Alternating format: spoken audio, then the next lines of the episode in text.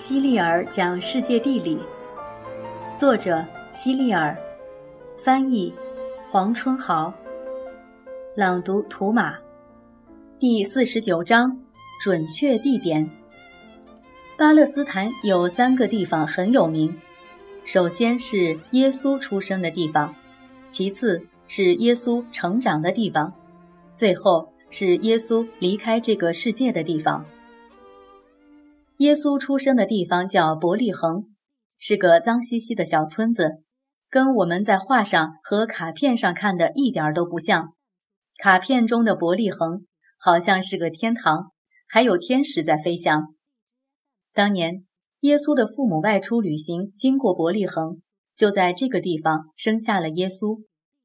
后来，人们在耶稣出生的地方建起了一座大教堂，还在他出生的准确地点上添了一颗银色的星星。虽然说是准确地点，可事实上根本就没人知道耶稣到底是在哪个位置出生的。不过有一点可以明确，就是人们在这里建的教堂的确是世界上最早的。耶稣出生后并没有一直生活在伯利恒，他在拿撒勒生活了很久，这是巴勒斯坦另外一个小镇子。耶稣的爸爸是个木匠，名叫约瑟，在拿撒勒现在还有约瑟的木工作坊，当然那是导游说的。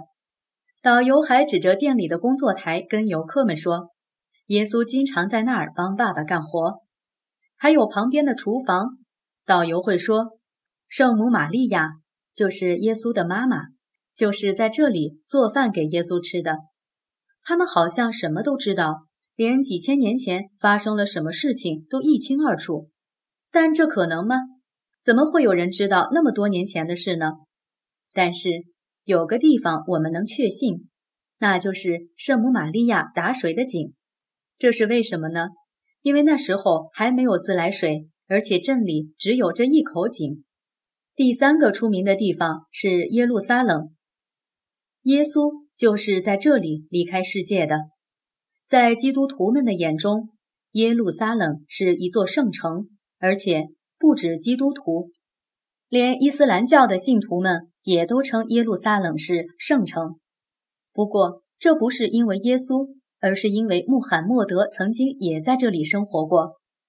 伊斯兰教徒和基督教徒一样，都相信他们信奉的主是在耶路撒冷上了天堂。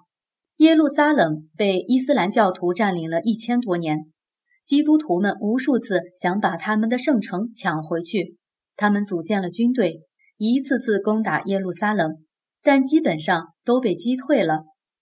即使某次他们很幸运地抢占了耶路撒冷，也会被伊斯兰教徒迅速地夺回去。这种你争我抢的局面持续了几百年，直到第一次世界大战后，英国人把耶路撒冷据为己有。可能再没有一个城市能像耶路撒冷那样一次次的被毁，又一次次的重新建起来。大卫王建造耶路撒冷的时间比耶稣出生还早了一千年，所罗门王也把他巍峨的神殿建在这里。但是不久之后，一些外来的人就抢占了耶路撒冷，他们先摧毁了这个地方，然后又重新建了一个耶路撒冷。曾经有人统计过，总共有八个耶路撒冷，每一个耶路撒冷都是在前一个被摧毁之后又重新建立起来的。所以已经没人知道圣经中的故事究竟发生在什么地方了。据说亚当的墓就在耶路撒冷，人们已经发现了它。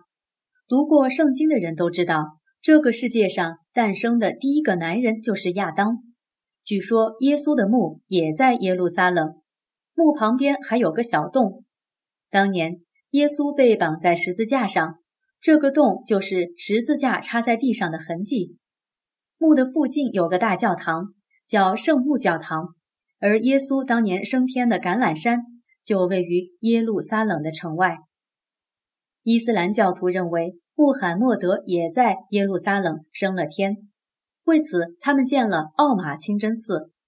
巧合的是，这座清真寺离圣母教堂非常近，奥马清真寺虽然算不上是真正的清真寺，但是比其他清真寺都好看，也比圣母教堂漂亮。奥马清真寺的外墙上镶嵌了一层闪闪发亮的大理石和瓷砖，上面还有一个圆圆的顶。在古代，巴勒斯坦有一个习俗，就是把牛放在巨石上献给上帝。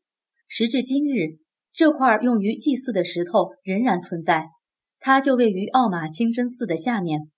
据说，上帝为了试探亚伯拉罕是否虔诚，命令他将自己的儿子放在石头上献给他。亚伯拉罕就真的把儿子放在石头上，准备杀死。幸好，上帝及时派出一名天使，阻止了亚伯拉罕。穆罕默德也是在这里升天的。当时，若不是天使长加百列及时发现，这块石头也差点浑水摸鱼，一起进入了天堂。现在，这块石头上还留有一些印记，导游们说，那是天使长加百列按住石头时留下的指印。公元前六世纪，所罗门神殿被大火烧毁，只留下几块断壁残环。后来，人们以这些遗迹为地基，在上面建了一道墙，这道墙就是赫赫有名的哭墙。为什么要叫这个名字呢？因为犹太人经常到这里哭泣，悼念他们被古罗马侵占的国家，希望有朝一日能够重新夺回属于自己的土地。以色列同时拥有了全世界最古老的城市和最年轻的城市——耶路撒冷和特拉维夫。特拉维夫是以色列的政治中心，拥有现代气息十足的建筑和街道，干净整齐。